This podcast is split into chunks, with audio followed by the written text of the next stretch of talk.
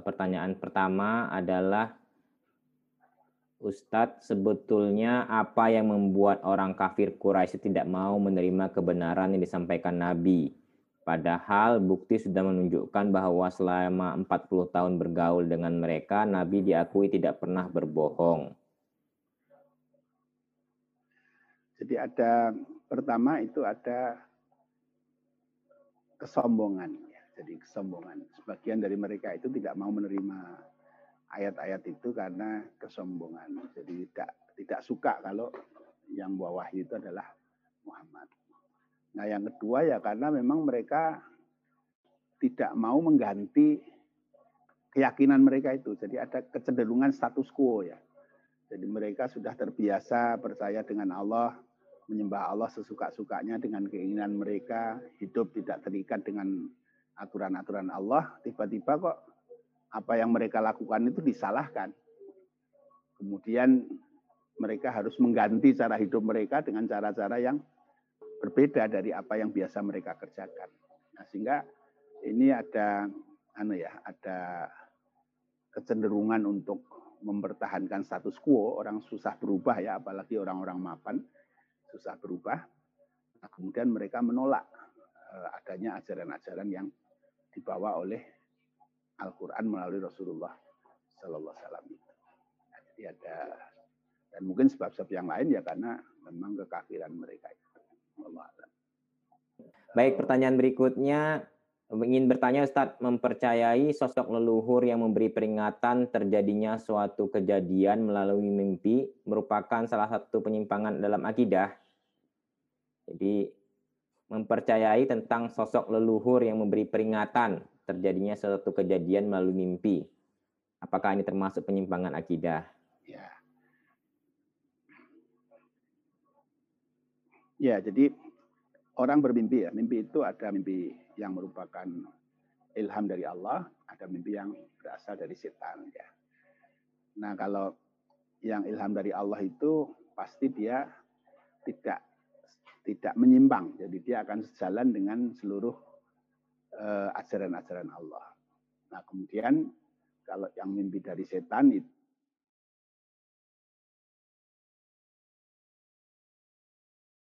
Mana kalau orang mimpi bahwa neneknya mengatakan ini itu ini itu dan sebagainya, ya. Nah, ini ya kita tidak boleh mempercayainya.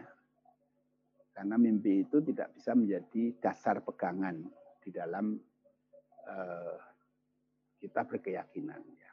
Dalam beragama juga tidak boleh, berkeyakinan juga tidak boleh. Jadi ya mimpi ya mimpi saja. Nah, sehingga tidak boleh kita percayai dengan itu. Nah kalau orang percaya begitu, nah nanti setan akan terus nambah lagi mimpi-mimpinya. Ya. Dengan sekian banyak petunjuk, ya. supaya begini, supaya begini, supaya begini. Nah kalau dari awal sudah percaya, ya orang akan mengikuti itu. Padahal itu adalah jelas-jelas mimpi yang dari setan yang menyesatkan seseorang itu. Jadi betul bahwa itu adalah penyimpangan dari akidah. Tidak boleh kita melakukan tindakan-tindakan mempercayai sesuatu yang didasarkan kepada mimpi.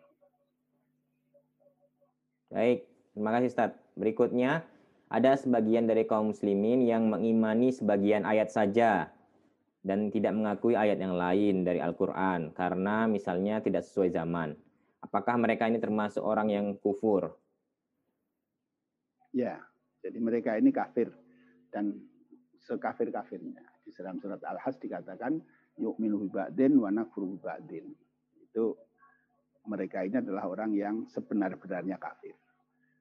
Jadi yang diakui itu hanya ayat yang cocok dengan keinginannya. Nah, ayat yang dianggap oleh dia tidak cocok dengan yang dia inginkan, kemudian dia tolak gitu ya. Nah, itu itulah yang disebut oleh Allah yu'minu bi ba'din eh, dan yakfuru bi ba'din jadi mengimani sebagian dan mengkufuri sebagian. Nah, itu mereka ini adalah orang yang kafir yang sebenar-benarnya. Berikutnya Ustaz, dalam Al-Quran banyak sekali perbincangan antara para nabi dan penentang-penentangnya. Dan selalu saja para nabi bisa memberikan hujah yang kuat sehingga membungkam orang-orang kafir. fabuhtal ladzina kafar. Tapi sekarang mengapa hujah kita, maksudnya para dai mungkin ya, terasa belum mampu menghubungkan orang-orang kafir, fasik dan munafik. Apakah ruang lingkup perdebatannya semakin luas atau karena ada sebab lain, Ustaz? Sebab ilmu kita yang kurang.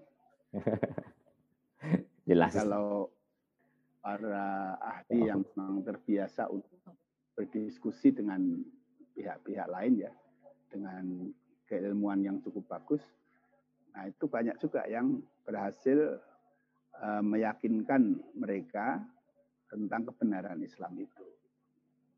Jadi artinya dalam perdebatannya, dalam diskusinya itu bisa menundukkan hujah-hujah yang disampaikan oleh pihak-pihak lain itu. Walaupun belum tentu orang yang kemudian kalah dalam berdebat, berdiskusi itu mereka mau beriman. Nah, karena itu memang masalah iman ini bukan sekedar perdebatan ya, tetapi lebih pada bagaimana hati mereka itu terbuka. Nah, karena itu dakwah ini eh, kita diperintahkan untuk berdebat itu hanya kepada ahlul kitab. Kalau pada yang lain-lain itu dakwah lebih kepada bagaimana kita menyentuh dan me membangunkan hati mereka supaya mereka eh, bisa terbuka hatinya untuk beriman. Ya. Jadi tidak jangan mengandalkan perdebatan karena perdebatan ini Nah, kalau orang ahli kitab itu memang mereka punya punya keyakinan-keyakinan berdasarkan apa yang mereka pegang dari kitab suci mereka.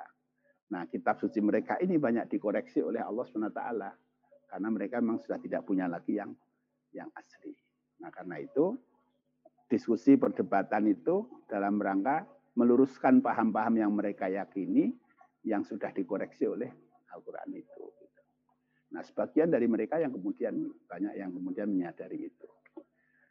Nah, tapi kalau untuk orang-orang lain yang memang tidak punya dasar-dasar keyakinan yang jelas, maka tidak ada gunanya perdebatan. Jadi lebih lebih dipentingkan itu adalah eh, sentuhan-sentuhan untuk membangunkan hati mereka supaya mereka mau beriman. Wallahualam. Terakhir Ustaz, jika sholat istiqoroh kan kita mimpi minta petunjuk dari Allah. Lalu kita minta Allah tolong jawabannya diberikan melalui kemantapan hati atau mimpi atau perkataan orang lain. Perkataan orang lain apakah boleh dipercaya Ustaz? Perkataan? Orang lain. Orang lain. Ya dipercaya sepanjang tidak menyimpang dari syariah. Pertama istikharah itu sesuatu yang secara syariah itu dibolehkan. Jadi kalau istikharah, ini saya mau berjudi, kira-kira ini manfaat apa menurut itu tidak usah istikharah, itu jelas haram ya, tidak ada istikharah. Jadi istikharah itu untuk hal-hal yang halal, tetapi kita mungkin ada pilihan-pilihan alternatif ya. Jadi misalnya seseorang mau menikah dengan seseorang, kemudian beristikharah, ya Allah, apakah ini nanti akan baik bagi agama saya, bagi dunia saya untuk menikah dengan si fulan ini. Nah, itu asalnya itu halal. Nah, tetapi perlu meminta kalau misalnya menikah itu ya, itu kan dua, istisyarah minta pendapat pada orang, yang kedua istikharah itu minta pendapat Allah ya.